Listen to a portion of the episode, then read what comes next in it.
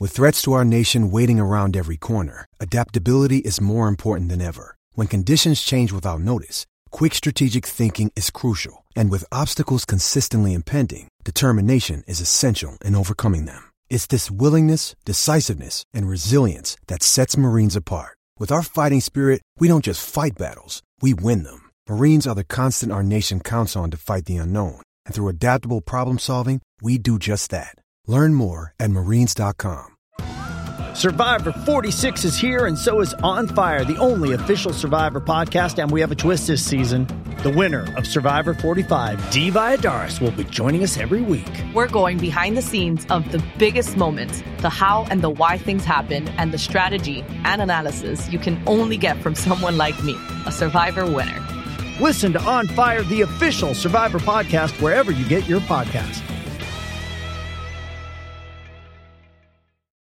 Love this podcast? Support this show through the supporter feature from ACAST. It's up to you how much you give, and there's no regular commitment. Just hit the link in the show description to support now.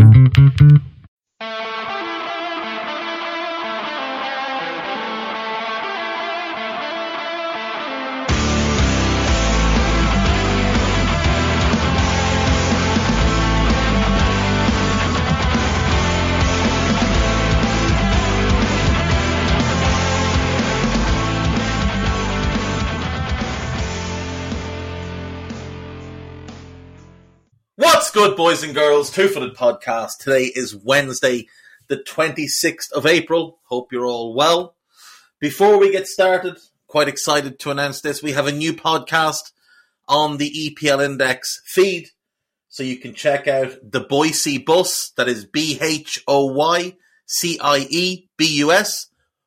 The Bhoycie Bus. Hosted by Russell Boyce and his brother Jonathan.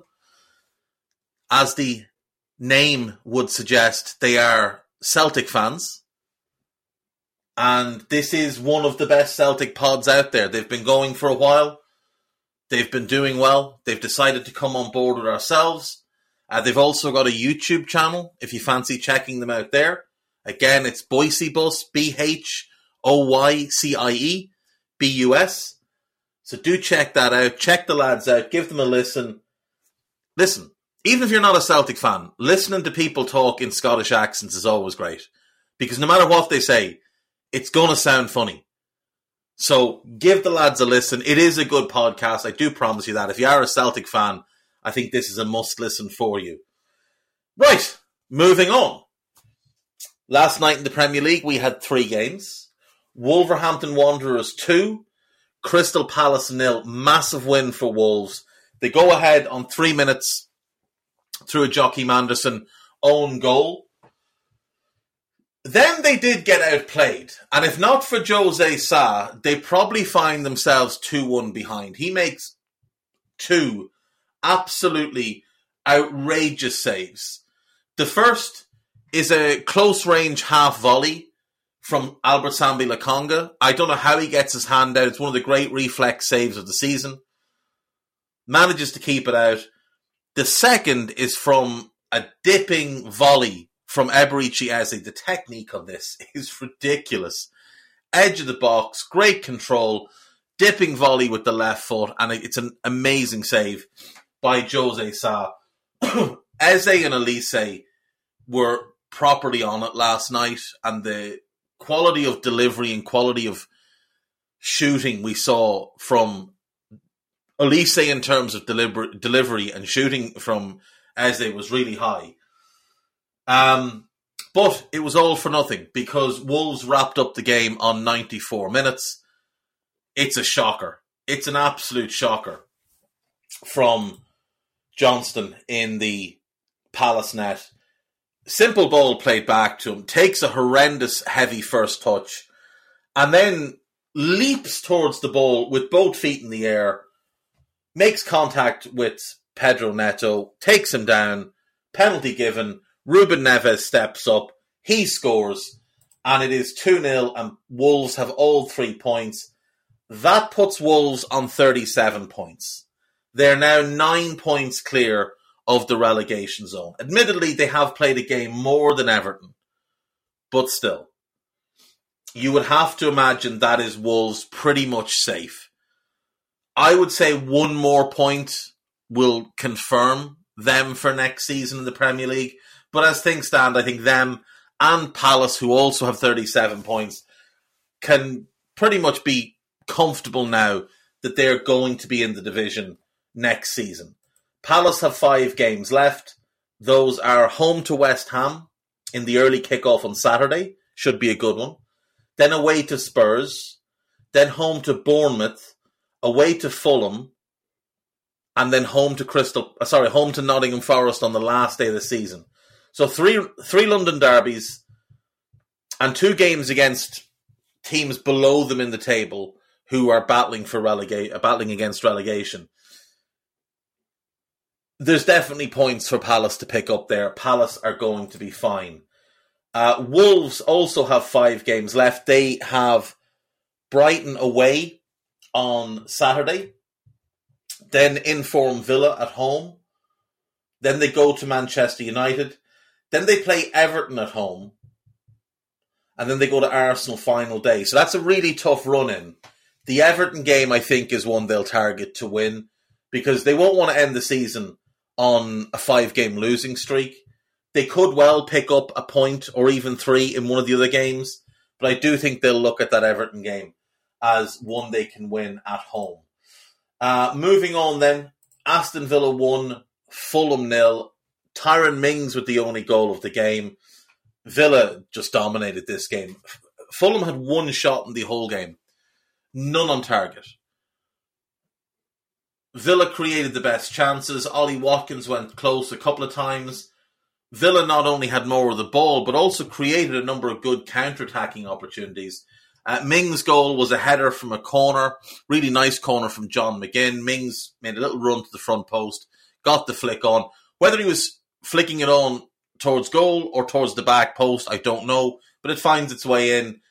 And credit to him, it's a good goal, and Villa will be thrilled by said goal and by the three points, which keeps up their challenge for a Europa League spot next season. Now they're currently in fifth place on 54 points, one point ahead of Spurs, though they have played a game more, and Spurs have a better goal difference. They're four points ahead of Liverpool, but Liverpool have a much better goal difference and have two games in hand. They're only five points behind Manchester United for the Champions League spots, but United do have three games in hand. So unlikely that Villa can bridge that gap. But I do think a Europa League spot is looking quite likely for them this season. I think them and Liverpool will take the Europa League spots this year. And then I think it's Spurs or Brighton for that Conference League spot, and Brighton have three games in hand on Spurs. So I would give the edge to them. Now, Brighton also have four games in hand on Villa, and there's only four points between them. But Brighton have some injuries, and I could see De Zerbi maybe starting to use some of the younger players over the next couple of games just to see what he has ahead, of next season. I still think Brighton would be my pick to get the Conference League. And look, if Brighton get into Europe, regardless of which competition, it's a great achievement. And if it's the Conference League, Brighton could go and win that next season. They really could go and win that next season, and it would be an amazing achievement for them. Given where they were 15 years ago, given where they were when I used to go regularly when I lived in, in Brighton, to see them thriving in the Premier League and potentially going into Europe is is genuinely amazing. And a huge credit has to go to Tony Bloom. What a what an incredible tenure as owner he's had. He's built that club from literally the ground up. They've got a fantastic stadium, a brilliant infrastructure. Their scouting network is insane. Their analytics department is incredible. They're the model club. And as I've said before, they lost their director of football before the summer it didn't make any difference. And then they lost their manager a week into the well, a week after the transfer window closed, and they went and upgraded on that. And they just continue to move forward. They took eighty-two million pounds from Chelsea for Cucurella and Potter, and, and a couple more million for other staff that were nicked. They brought in De Zerbi, didn't cost them anything. They brought in Estupiñán, I think he cost them 18 million, something like that.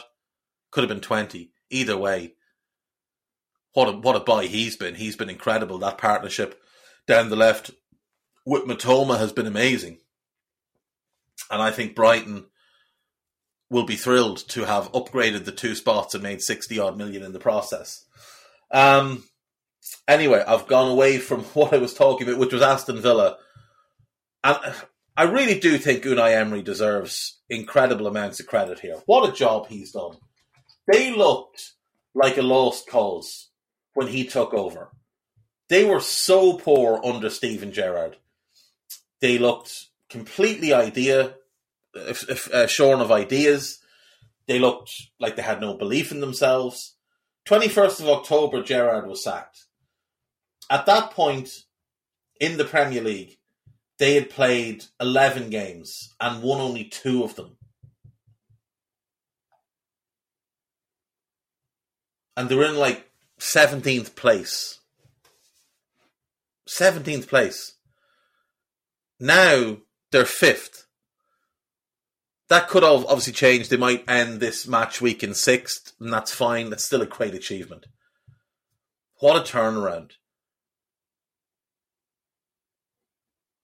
Gerrard took 12 points, I believe, from his time in charge. It might have been less. It was less because one of those wins was under the caretaker manager. So Gerrard took nine points from 11 games. Then the caretaker, was a Danks, John Danks. He won one game. And then Emery took over. And they've just been fantastic since. They've had a couple of losing spells, obviously. But it's been an outstanding performance by Unai Emery. Really, really impressive. And they just continue to turn in good performance after good performance.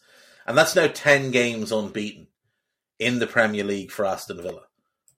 I have no idea when the last time Aston Villa would have gone 10 games unbeaten in the Premier League, but I bet it was a long, long time ago. It was probably Martin O'Neill's tenure. I wouldn't imagine it was any time since because they definitely didn't do it under Dean Smith they could barely string three games unbeaten together under Dean Smith. Uh, prior to that, they were in the championship, obviously, for a few years after the um, after the Tim Sherwood Rémi Garde fiasco of 15-16. But I would bet they certainly didn't win. I mean, their longest unbeaten run that season was three, uh, which was one win and two draws. They did manage to lose uh, 11 games in a row, which was quite quite a spectacular thing uh, that season. Let's keep looking back. When would they have gone 10 in a row without defeat? Wasn't under Paul Lambert, I don't think. Though I do remember people talking about Paul Lambert and saying um, he was destined for the top. Uh, the best run under Lambert that season was five unbeaten.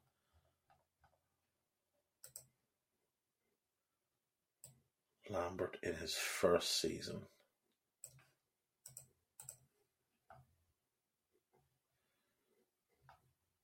No, definitely not that year either. Certainly not under Alex McLeish when they finished 16th. Um, I wouldn't imagine the mess of a 10 11 season where O'Neill left early in the year garnered anything good. A couple of three games and a four game unbeaten run. Uh, Martin O'Neill, they finished sixth this year, so this is a good chance to maybe be it. Uh, yeah, there we go. 09 10, the last time Villa went 10 games unbeaten. But in that run, they only won three. In this run, I think they've won seven. Over the season before that, they also finished in sixth. Mm, yeah, here we go. Here we go. Um, this is an 11 game unbeaten run in the league from starting on the 20th of December. They beat West Ham. and the last game unbeaten was the seventh of seventh of February. They beat Blackburn, and they lost to Everton. I would. That's the last time. That and the next season, they had 10, 11 game unbeaten runs. But the 10 11 season was mostly draws. Uh, like I said, this season, it's been eight wins and two draws, which is tremendous. They play Manchester United next. And if they can go through that game without losing, that will match that 09 10 season uh, under Martin O'Neill of eight wins and three draws in an 11 game run. Villa have United away, Wolves away, Spurs at home, Liverpool away, Brighton at home. That's a really tough run in. It is a really tough run in. And it'll be a big test of this team because they have improved immeasurably since Emery took over. And if they could potentially pull out 10 points from the 15 left available to them, I think that would be a great achievement. Would get them to 64 points, should probably secure them Europa League football. Uh, as for Fulham, I mean, the season's over for them. They don't need to do anything more. They're on 45 points. They sit in ninth. They're six points clear of Chelsea, though Chelsea have played a game less. And I think as as things stand, they're, they're just, you know, delighted with how things have happened. And they'll be looking forward to next season. Uh, they've got six games left. They've got Man City at home, which is tough. Then they go to Anfield. Then they get Leicester at home. Then Southampton away. Those are both winnable games for them. Crystal Palace at home is a winnable game, and then they finish off away to Manchester United. Uh, our final game from last night, then Leeds won. Leicester City won. This is disappointing for Leeds. Now, Leicester fully deserved the draw. A draw was the fair result in this game. Youri Tielemans thought he'd put Leicester one up with an absolute worldy of a strike from the edge of the box, but Soumaré had been offside just beforehand. And Leeds went down and Sinisterra scored from a Jack Harrison cross. Nice header at the back post. And Leeds managed to hold that lead despite some typically calamitous defending. They held that lead until the 80th minute. When Liam Cooper makes the bizarrest decision to be firstly miles out of position. He's basically playing he's playing left side centre back. He finds himself in the right side centre back spot.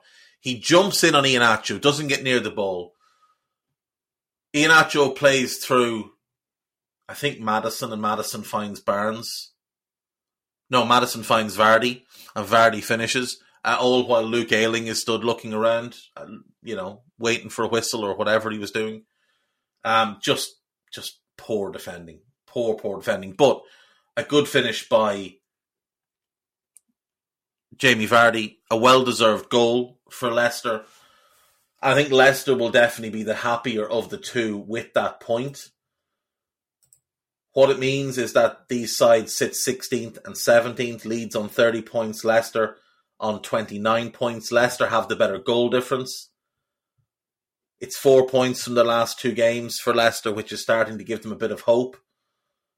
They're a point clear of Everton, two points clear of Forest, five points clear of Southampton. They have played a game more than all of those teams, and Leeds have played like the same amount of games as Leicester.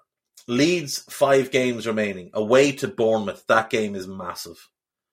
Absolutely massive, because if you look at the rest of the fixtures, it's very tough away to Manchester City, home to a rampant Newcastle, away to West Ham, who might be safe by then and might be resting players for the Conference League. So potentially that's somewhere they could go and win. And then Spurs at home on the final day of the season, you just don't know what Spurs will turn up. Uh, for Leicester, Everton next. Massive, massive game. Must win for both teams. Then they go to Fulham, and I think they can win at Fulham. Then they play Liverpool at home. They have done quite well against Liverpool at the King Power in recent years. Then they go to Newcastle. That's going to be a nightmare. And they finish off at home to West Ham, which West Ham should be safe. That should be a winnable game. I think Leicester are going to be okay. I think the fixtures have worked out well for them. I think if they can beat Everton and beat West Ham at home and potentially take one point from Fulham, that will get them to 36 points, which I think is going to be enough.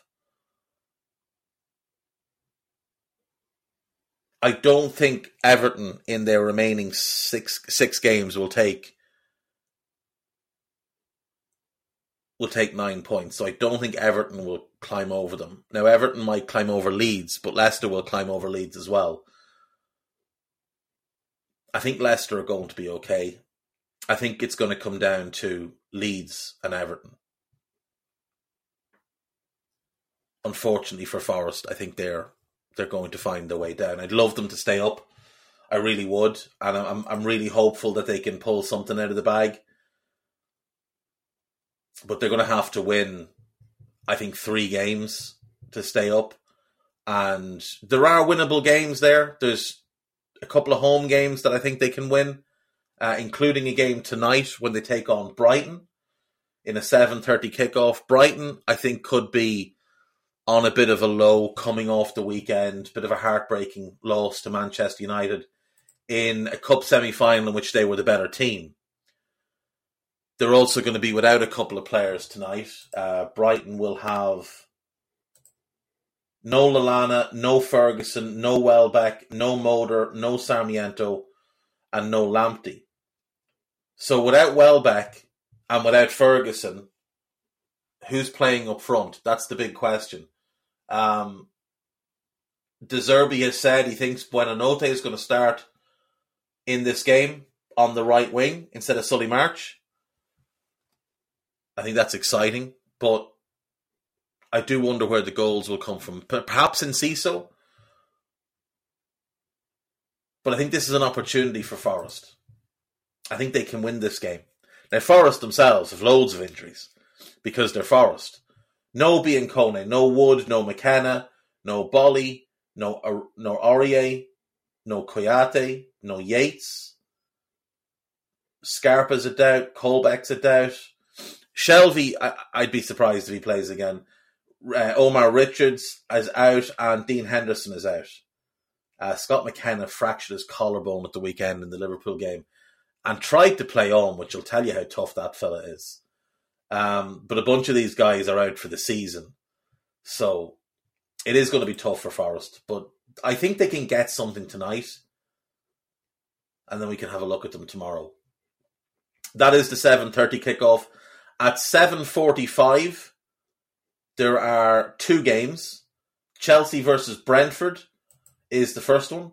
Now, we got the news yesterday that Reece James is out for the season, and I did a little bit of digging on this because I was curious about Reece James and his injuries because he, he, does seem to be injured quite a lot. So there's seven games left in Chelsea's season. He's going to miss all of them. And that will mean he'll have missed 25 games through injury or illness this season, and only one of them was illness. Last season, he missed 20 games. The season before, he missed nine, and the season before that, he misses he missed 23. That's 76 games in four seasons. That's two full seasons worth of Premier League games. Now, obviously, those en- encompass all competitions, but just consider that. Consider somebody missing basically two full Premier League seasons in four years. And it's not like he's had an ACL tear or an Achilles or a patella tendon or a broken bone. It's all muscle injuries. And that's a real concern. And I do wonder if someone needs to sit down with him and say, look, you're a phenomenally talented footballer. You are a tremendous player, but you look like a bodybuilder and you probably don't need to. And maybe try and. Sl- now, I'm not saying he's heavy, but he's very muscular. He looks like a guy that spends a lot of time lifting weights and that might not be the best approach for him. But at his age, to already be having these injury problems is quite concerning. And I do wonder if Real Madrid or whoever came in with a 75 million offer for him this summer, would it be worth Chelsea at least considering it? Because if he can't play for 25 games in a season, that's a real worry. Now they've got Malo Gusto coming in this summer, and that's going to help hugely. He'll help split split the minutes. He's ready to go straight away. Super talented, but I do just wonder, given Chelsea's issues with FFP, would it be worth them considering a big option, a big offer if it came in? And say putting 50 million of it towards the FFP fund and going and buying another right back for somewhere in the region of 25 million, you probably go cheaper. You could probably go and get Max Aarons for 15 million and have Gusto as the starter and Aarons as a good backup. Or if you've got a buyback clause on Tariq Lamptey, maybe you go and buy him. Maybe you go and buy Tino Livramento. Now, I know they've both had injury problems as well, but they might be cheaper if you've got buyback options at certain prices. Um, no Broja, no Mount, no Koulibaly, no Reece James, and Kai Havertz is a doubt for Chelsea tonight. Uh, for Brentford, no Pontus Jansson, no Keane Lewis Potter, no Thomas Strakosha, who hasn't played all season, uh, no Christian Nørgaard, which is a blow for them, and Kristoffer Ajer is a major doubt, and he's missed a lot of the season as well. Um, at home, I fancy Chelsea to win. Uh, Brentford, I think their season is is over. Uh, they're currently tenth in the league. They're going to be in the Premier League next season. They're in poor form at the moment and I do think Chelsea maybe can just get some points on the board here. Uh, Chelsea have no wins in five, three defeats in those five. Lampard has lost all four games since taking over. I think this might be where he gets his first win. The other 7:45 kickoff is West Ham versus Liverpool. West Ham's only injury is Gianluca Scamacca, and I only saw this today. David Moyes was asked about him on the 16th of April, and he said the following all I know is he had knee surgery. We're awaiting clear information on exactly what's been done. We don't know if it was a washout. We don't know if anything has been removed, floating bone. I've just not got the answer to that. That does not sound like a healthy situation at all. And there has been rumours that he, he, Scamacca, would like to leave. He doesn't want to play for Moyes anymore. Now, I've said multiple times I think Moyes should go this summer. I think it's time for West Ham to move on. But if Moyes wins the Conference League, it's going to be hard to just turn around and say, right, thanks a million, good luck. In which case, Scamacca is probably going to try and force his way out the door. Um, now, that's, you know, he hasn't had a good season, so he's not really in a position to be too demanding. But West Ham invested a lot of money in him. And for it to seemingly be this bad this early in the relationship really doesn't speak well. Liverpool have no Calvin Ramsey, no Stefan Bajcetic, no Naby Keita, no Bobby Firmino, and Ibou Konate is a doubt for tonight's game. I think Liverpool will probably make some changes from the team that's played the last few games. West Ham have found a bit of form, admittedly helped by the scheduling. Bournemouth, Southampton, they're easier games. Fulham on the beach and a bit of a spawny goal. Liverpool have done well traditionally against West Ham. They've beaten them more than any other team that they've played in the Premier League, I believe. So I think Liverpool can get the win here, but I don't feel confident about it. This Liverpool team doesn't inspire confidence right now, especially away from home. I know they beat Leeds last time out in the Premier League, uh, in their last away game, I should say, but their home form this season has just been atrocious sorry, their away form this season has just been atrocious. And I don't really fancy them to go to London in a midweek game and win. Four wins, four draws, and eight defeats away from home this season. A minus five goal difference. Drew with Fulham, lost to Manchester United, drew with Everton, lost to Arsenal, lost to Forest, beat Spurs, first away win of the season, away to Spurs, beat Villa, hammered by Brentford, hammered by Brighton, hammered by Wolves, beat Newcastle, drew with Crystal Palace, and beat Leeds. So three of the four wins have come against teams that are actually above them in the table. Spurs, Newcastle, and Villa. But they've lost away to bad teams this season. And West Ham are a bad team this season. So I don't fancy Liverpool. I'm going to pick a draw here. I'm going to go 1 1. I'll go 2 1 Chelsea. And I'll go 2 1 Forest in the other games. And then we have the main event, maybe of the season 8 p.m. kickoff, Manchester City at home to Arsenal. City's only absentee will be Nathan Ake. Now, that is a blow because he's been really, really good this season. Um, I think he's been the best left back in the league. For Arsenal, no Tomiyasu, no Elneny, no Saliba. They're hopeful that Granit Xhaka will be back, but it remains to be seen. I fancy City to win this game. I fancy them to win the domestic double. I think this game will cement them as you know the favourites to win the third title in a row. It'll mean a two point gap with two games in hand. And when we look at the run in for them, I think it's a bit more straightforward. After Arsenal, they go Fulham, West Ham, Leeds. There's three wins. Then Everton, win. Chelsea at home should be a win. And if they win all of those games, going into the final two games, which are Brighton away and Brentford away, they'll only need two points. And that's assuming Arsenal win every game. But I don't think Arsenal will win every game. Because if we look at Arsenal's run in after this game, they get Chelsea home, that's a win. Newcastle away, I think they drop points. Brighton home, I think they drop points. They'll beat Forest, they'll beat Wolves. But if they drop points in one game, and I think they will at Newcastle, then City can wrap the league up even easier. I think the league will be City's to lose after tonight. I think City will win that game. I'm going to go 3 1 to Manchester City. I don't see how that Arsenal backline is going to stop Haaland in the form he's currently in. City have Foden back, which is another creative player who causes Arsenal trouble. Grealish has always done well against Arsenal. Mahrez does well against Arsenal. Arsenal are capable, without question, but we've seen them get punched in the face multiple times in recent weeks and they haven't really reacted well.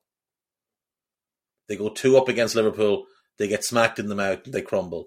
Two up against West Ham, smacked in the mouth and crumble. Southampton smacked, uh, yeah, Southampton smacked them in the mouth from the off.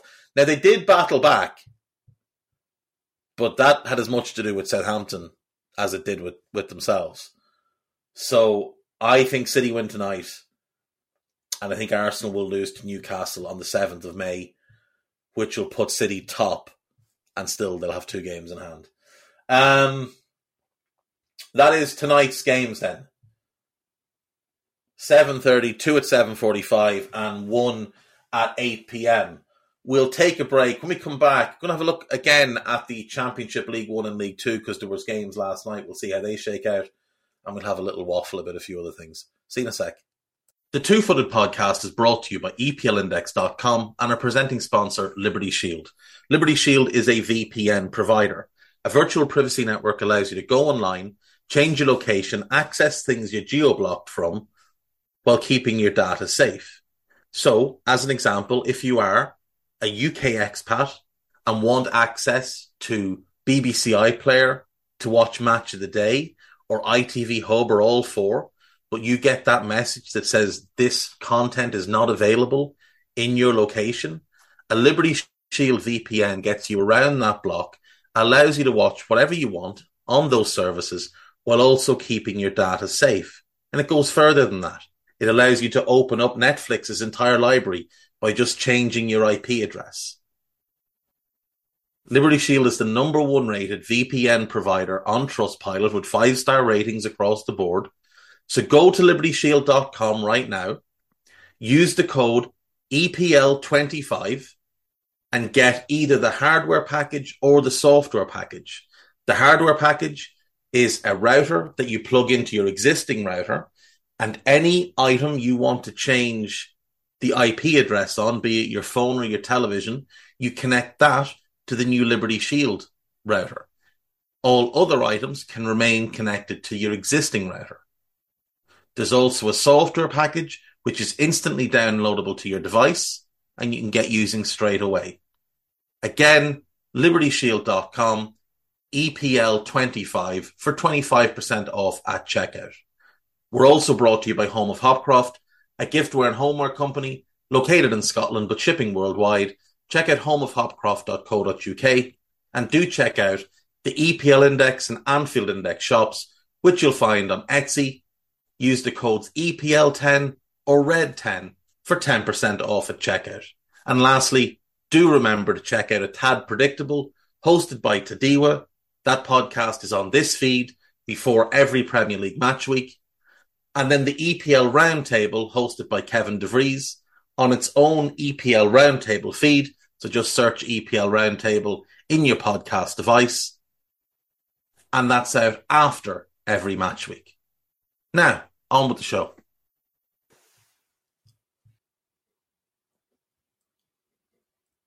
Right, welcome back. So, championship last night, we had the one game.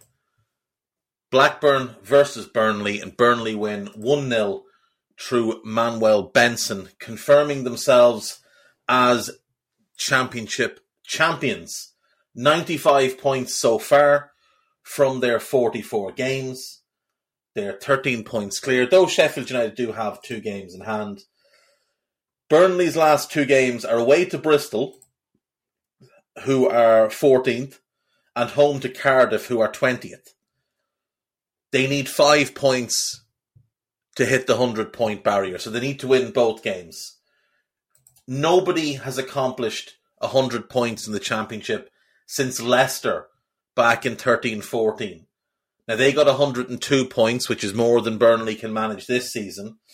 But Burnley will have a better defensive record than that Leicester team, and they will score more goals than that Leicester team. Right now, they've got 82, Leicester scored 83.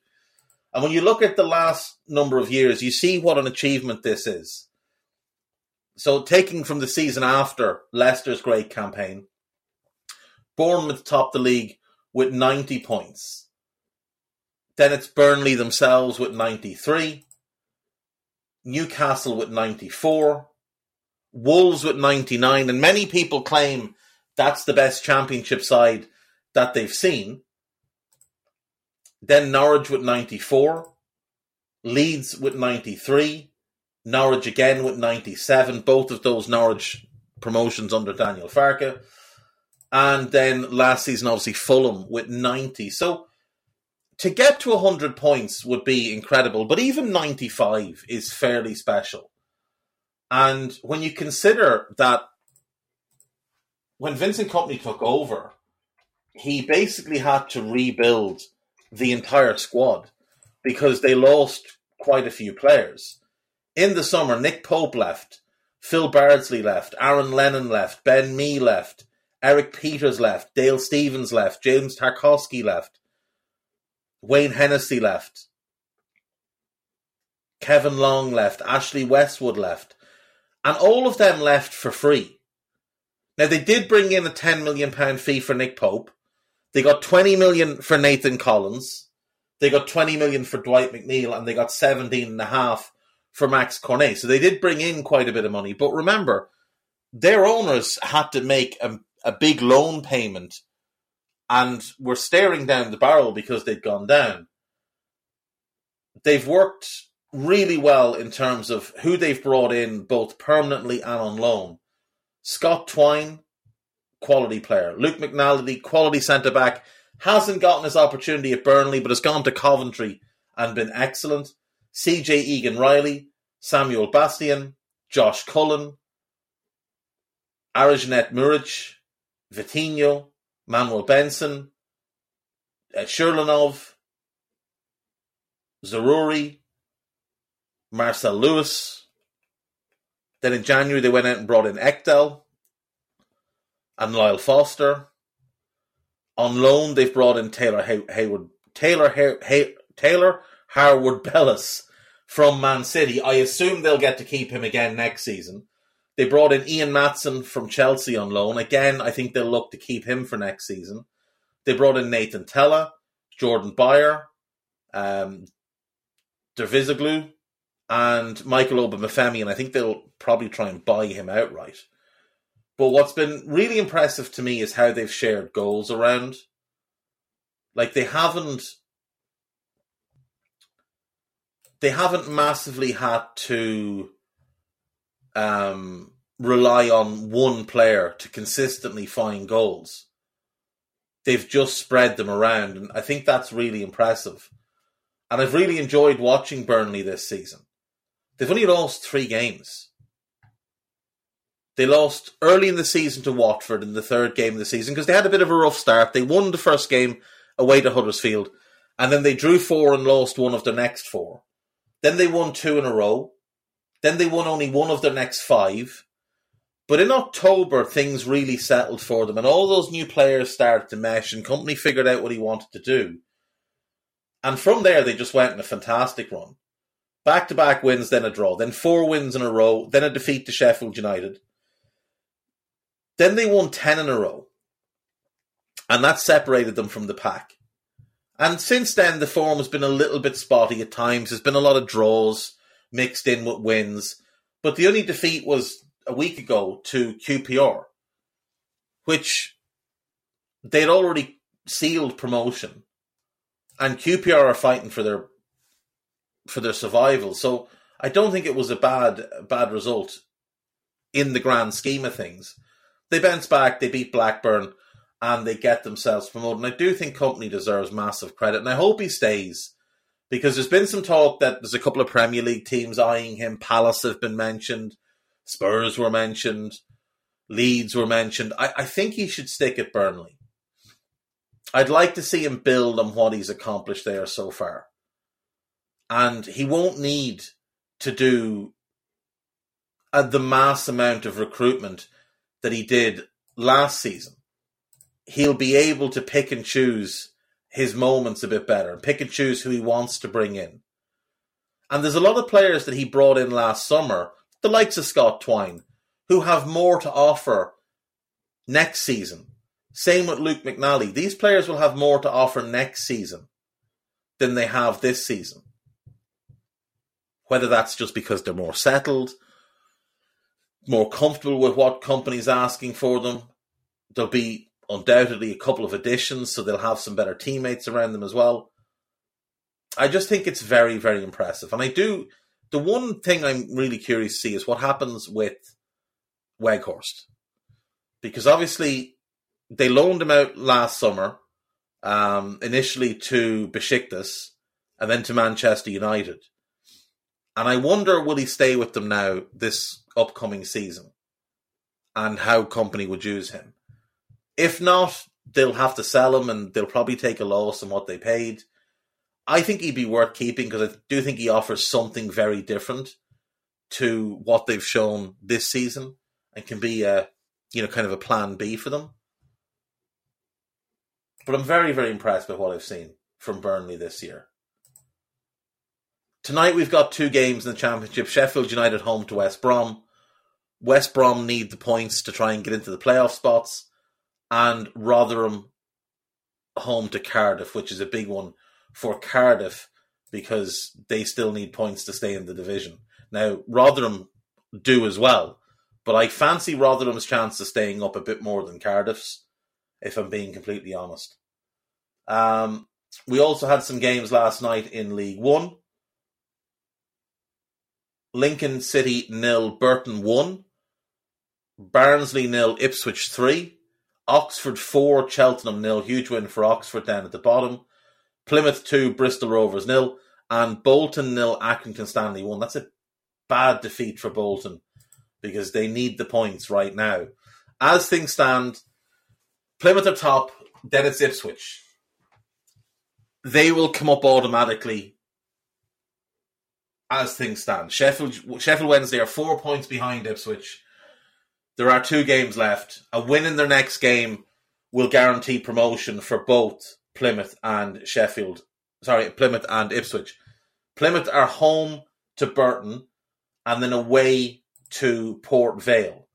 Burton are 16th, Port Vale are 18th. I think it's a fair bet that Plymouth are coming up automatically. Um, Ipswich are home to Exeter and away to Fleetwood.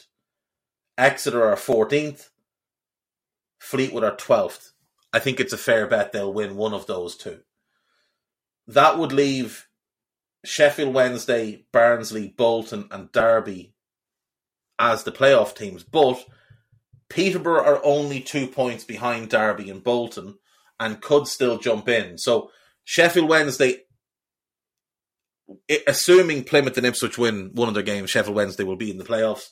Barnsley are confirmed in the playoffs. Bolton and Derby are still looking over their shoulders a little bit. Now, Bolton have Fleetwood next and then Bristol Rovers away.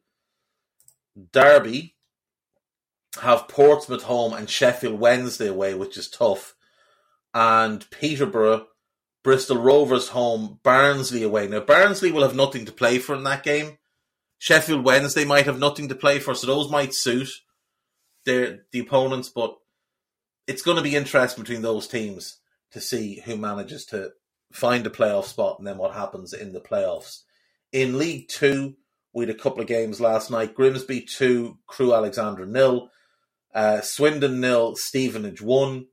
Mansfield 1, Leyton Orient 2. And Newport County 2, Harrogate 3.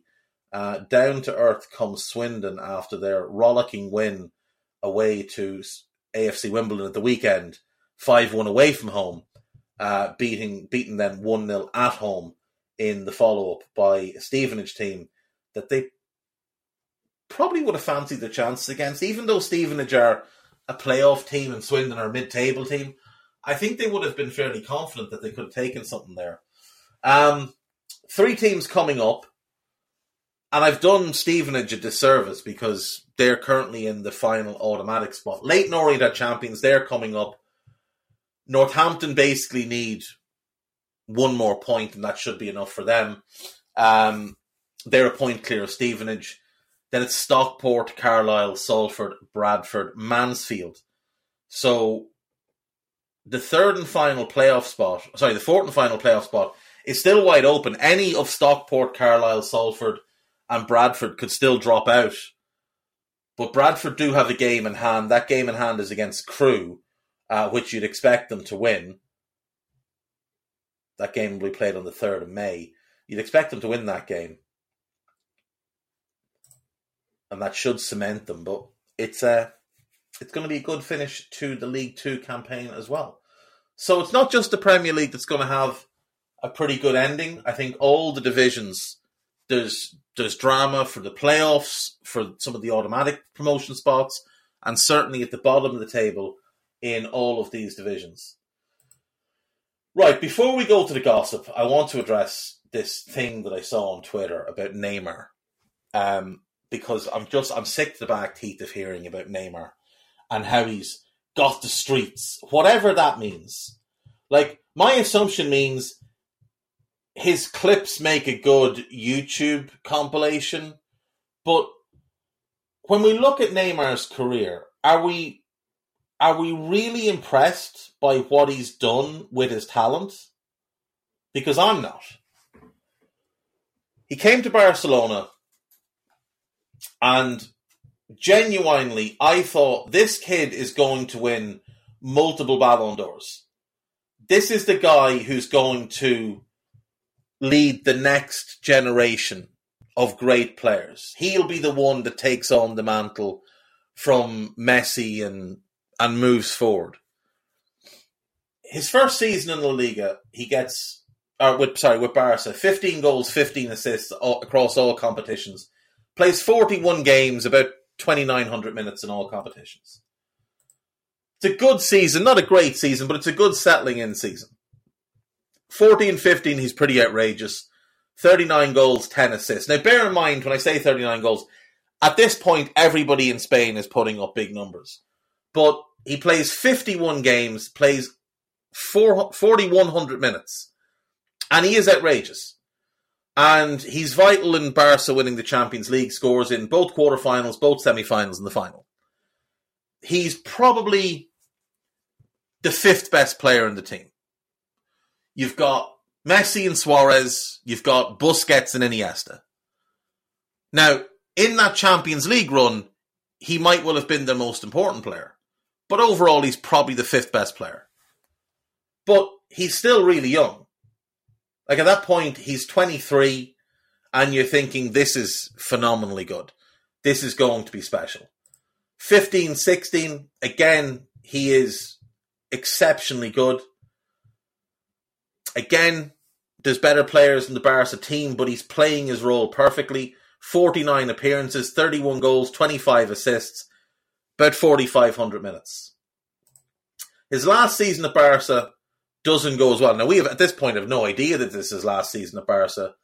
Um, plays 45 times, about 4,000 minutes, does get 20 goals and 26 assists, but he's not nearly as impactful.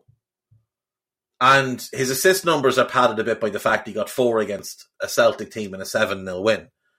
Um, but he's just not nearly as impactful as he had been. Now, it could have been that he came back tired from the Olympics, I don't know. Then he moves at the age of 25. He takes the decision to move to Paris Saint Germain. And I'm sorry, but he's become a part time footballer. And you can point at numbers all you want, but he's playing in a subpar league. And this is why I don't buy too much into the Mbappe numbers. Let me see what you can do. I think Mbappe, I think Mbappe is incredible, but I'm not buying into his league numbers. I'm going to put him up alongside the greats based on what he's doing in the French league. Neymar plays 30 games in his first league, uh, first uh, first campaign with PSG, just over 2,700 minutes. Okay, so that's well below what he's been doing at Barcelona in year, and he only played 20 league games, by the way. In year two, he plays 28 games, about 2,400 minutes, and only plays 17 league games.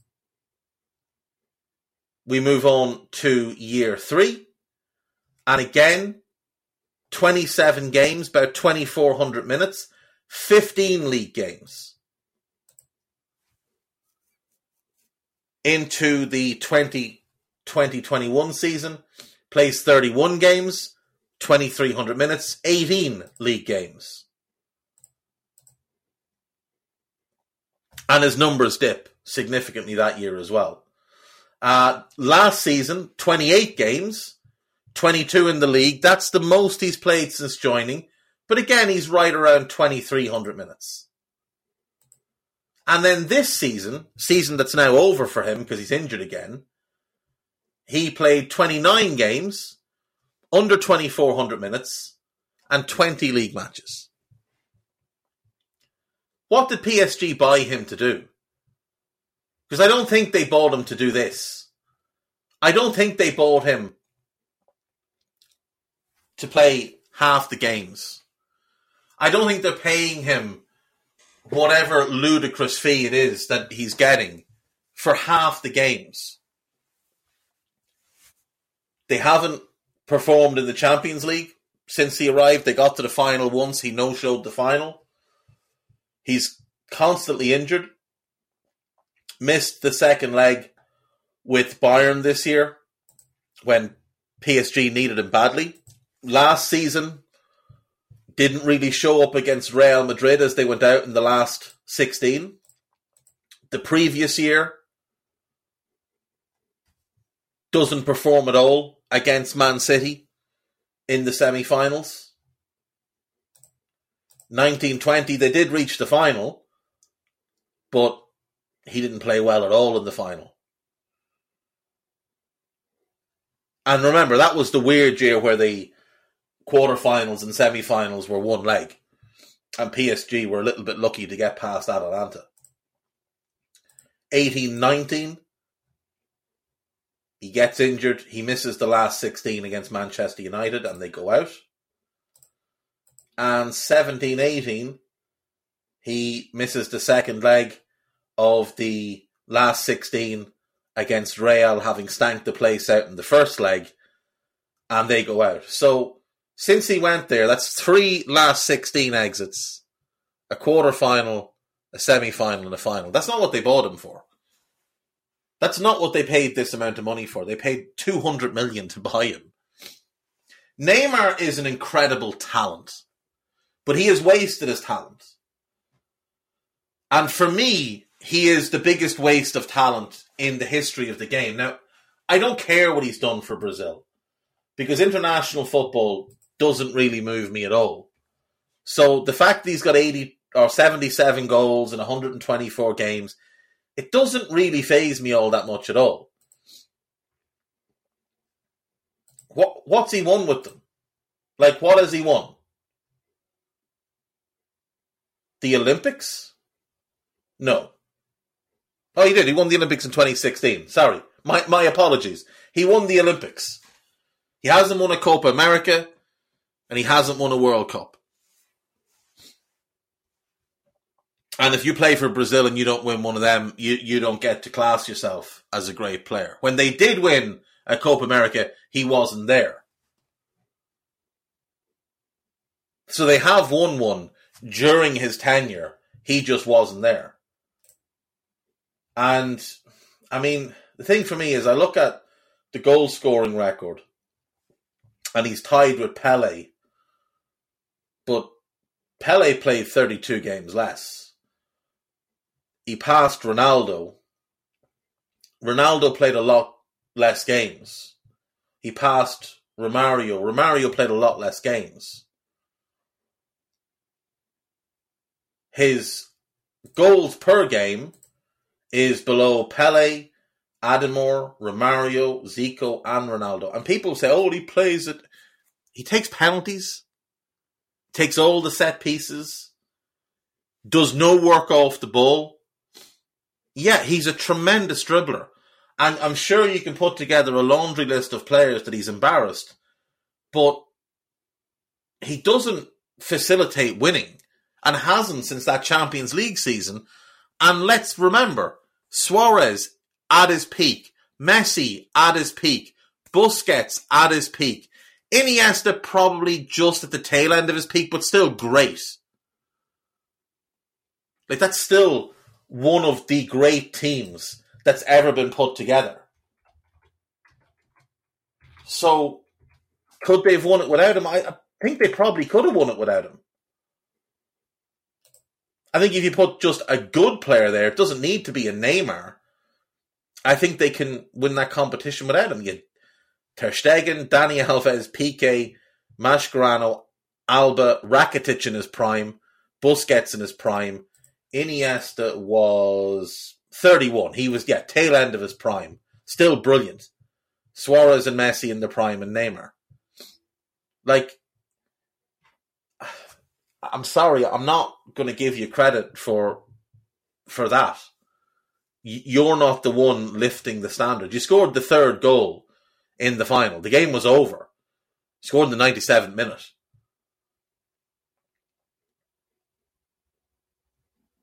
He doesn't do enough to aid winning. Yeah, he's won four league titles with PSG. This will be five this year. Whoop de doo. Like that's like getting a free toy with your Happy Meal. Same with your Coupe de France and your Coupe de League and whatever else. They, they, they just don't impress me. You don't facilitate winning. There's, there hasn't been Champions League success at PSG with him. There hasn't been success for Brazil. So he can have the streets all he wants, but he's never once been the best player in the world. He's never once been the best player at his own club because he's gone to PSG and then Mbappe went there. And Mbappe's been better since the two of them went there. And now Messi's there. And at 36 or whatever age Messi is, he's still better than Neymar.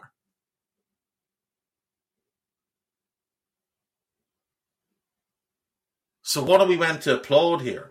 And I, I saw him today, or yesterday, which is what brought this up, putting a conversation with Thierry Henry.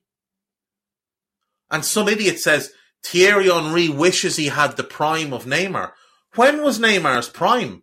Those two seasons at Barcelona, where at best he's the fourth best player in the team, but realistically the fifth best player in the team?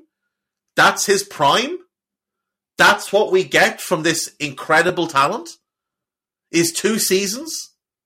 With Messi and Suarez? That's his prime. Because I saw Thierry Henry's entire career.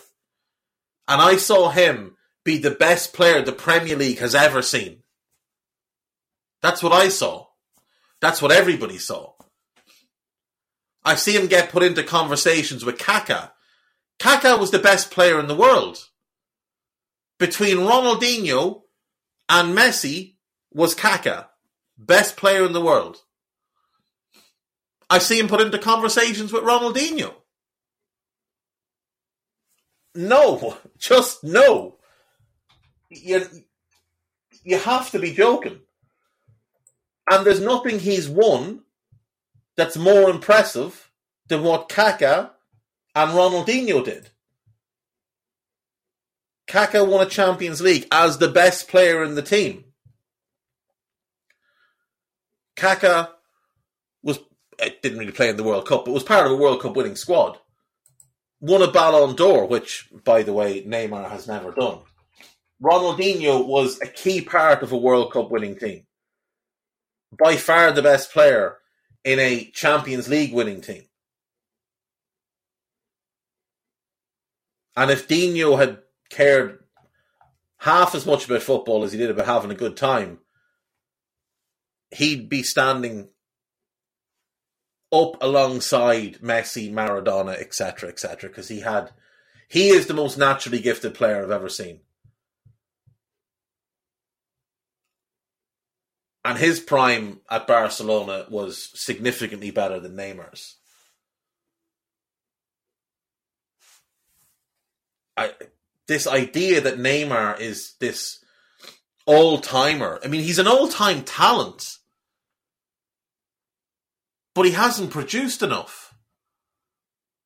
And just because he puts together a five game run at the start of the season in, in France, it's not going to put him into conversations with Messi and Kaká and Henry. He's a part time player in his prime.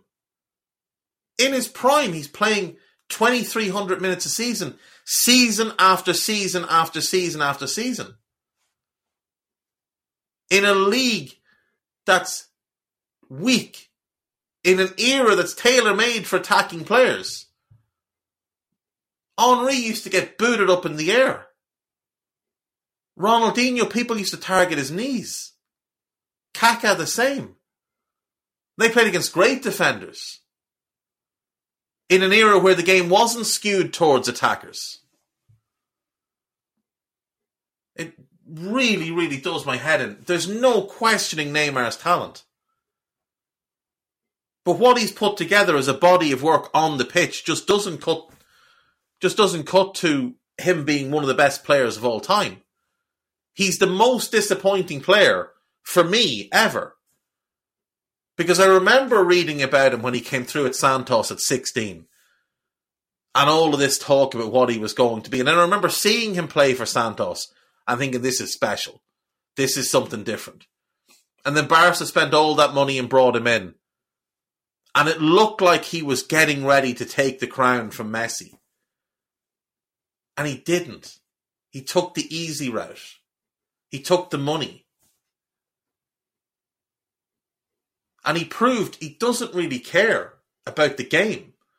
Cares about himself and about his brand. Because he should have been an old timer. He should have been an old timer and he didn't have the heart for it. And he hasn't done it on the pitch. And you can show me all the compilations you want. But I'll show you the big games where time and again he's either played and not shown up or just not shown up because he's got an injury. It's always interesting the way he gets injured every year around February, isn't it? We'll do the gossip and be out of here for today. Liverpool want to sign Manchester City midfielder Kalvin Phillips in the summer. No, they don't. Chelsea will hold talks with Romelu Lukaku and will ask if he wants to revive his Blues career under Mauricio Pochettino. Do you know what? If Poch can get through to him and get him motivated, he's still he's still a machine when it comes to scoring goals. But getting him motivated is the issue. Interim Chelsea boss Frank Lampard is open to speaking to Pochettino about the Blues squad to help the expected transition. Um, Frank hasn't really been there long enough to have made much judgment on the squad, so I'd probably best just to swerve that. I'm sure Pochettino, who's been sat at home all season, has probably watched enough and is probably aware of enough about these players to know what he's walking into. Uh, Mason Mount has one year left in his contract, is, is yet to sign a new deal with Liverpool, Manchester United, Newcastle all interested. Arsenal have been mentioned as well. Uh, my assumption is that he will actually sign a new deal now. I thought he was going to leave, but I actually think he's going to sign a new deal because I think Pochettino is the type of manager who'll get the best of him. Tottenham, Chelsea, and Manchester United are ready to swoop for Joe Palhinha. He doesn't make any sense at all, really, for Spurs or for United. Now, he is better than some of the midfielders at Spurs, but they've got a lot of those type of midfielders. He's not the type of holding midfielder I'd like to see at Chelsea next to Enzo, but he would work well. And it doesn't make any sense for United. They've already got Casemiro, and I don't think they'll spend that much money on a backup. Chelsea are interested in Andre Onana and could use Kepa as part of a deal. Um, are they trying to scare Inter Milan away from the negotiations? Dutch midfielder Ryan Gravenberch, who's been linked to Liverpool, says he wants more first team football at Bayern next season, and he will wait to see what happens at the German club. You need to put in a bit more effort then, son. Newcastle boss Eddie Howe will have a transfer budget of up to 150 million to spend, and Kieran Tierney is among his targets. Newcastle are monitoring Roma's Brazilian centre back Roger Ibanez. That would be a good signing he's very, very underrated. And I could see him fitting well as a replacement for Fabian Schär. I, I think that's if they could get him and Tierney, I think that would give them a very strong defence next season. And obviously, they've had the best in the league this season. Uh, Newcastle will consider selling Allan Saint-Maximin.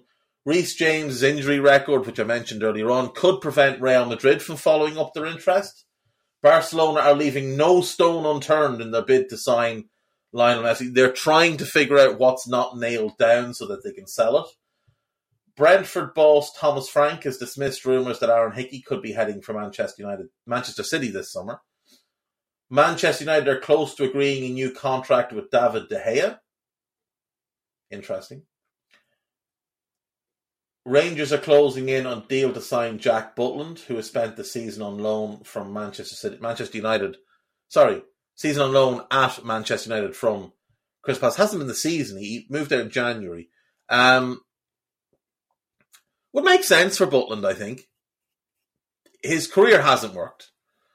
Jack Butland should have 80 England caps. Jack Butland, at 30 years of age, should be England number one and should be playing for one of the best teams in the country. But unfortunately for him, he never recovered from that horrendous broken ankle that he suffered at Stoke. He went to Stoke from Birmingham. He did a great loan at Cheltenham, had an amazing season for Birmingham, moved to Stoke. In his first two seasons there, they largely had him out on loan. Uh, I remember he was at Leeds on loan and was really good there. Then he went back to Stoke, had a brilliant first full season with them. And then he broke his ankle. And whoever performed the surgery botched it, and they had to re break his ankle, reset it, and put in a bunch of new pins and stuff. And he never properly re- regained the flexibility and explosiveness that he'd had. And he's never been close to the same since. It's such a disappointment because he really did have the talent to establish himself as the next great English goalkeeper. Such a shame. youngest ever goalkeeper for England at 19. Ended up with nine caps. Similar to uh, Micah Richards in a lot of ways. Micah Richards, the youngest defender ever to play for England. And obviously, regardless of Roy Keane's uh, dislike of the phrase burst onto the scene, Micah Richards did burst onto the scene and looked like he was going to be really, really special. Played for England at 18 and only ended up with 13 caps. All because, by his own admission, he bought into the hype. Now, he's to blame for his own downfall. Jack Butland's not to blame for his. That is the result of really bad luck with an injury. Um, shame. Manchester United are ready to pay the 10 million euro release clause of Croatian goalkeeper Dominik Livakovic to sign him from Dinamo Zagreb. If that's his buyout clause, there'll be a bunch of clubs lining up for him. RB Leipzig have made a final contract offer to Dani Olmo, um, whose contract runs out next summer. He will be sold if he chooses not to sign it. Wrexham co-owner Rob McElhenney made a cheeky attempt to convince Gareth Bale to come out of retirement and play for the Red Dragons in League Two next season. Do you know, I, I would genuinely love if he did that. I would absolutely, I would gain so much more respect. Like, I think he's he was an awesome player, but his career again just didn't become what it should have been. He has all the medals though, so he won't care. But Gareth Bale, the last what four years of his career, he's basically a part-time player. Um, because he wanted to play golf. But I would love to see him come back out of retirement and play for uh, for Wrexham. And you know, Aaron Ramsey has had a decent enough season at Nice, but maybe he could be convinced to come as well. That's it. That's all I've got for today. Thank you as always, and I will see you all tomorrow. Enjoy the games tonight. Bye bye.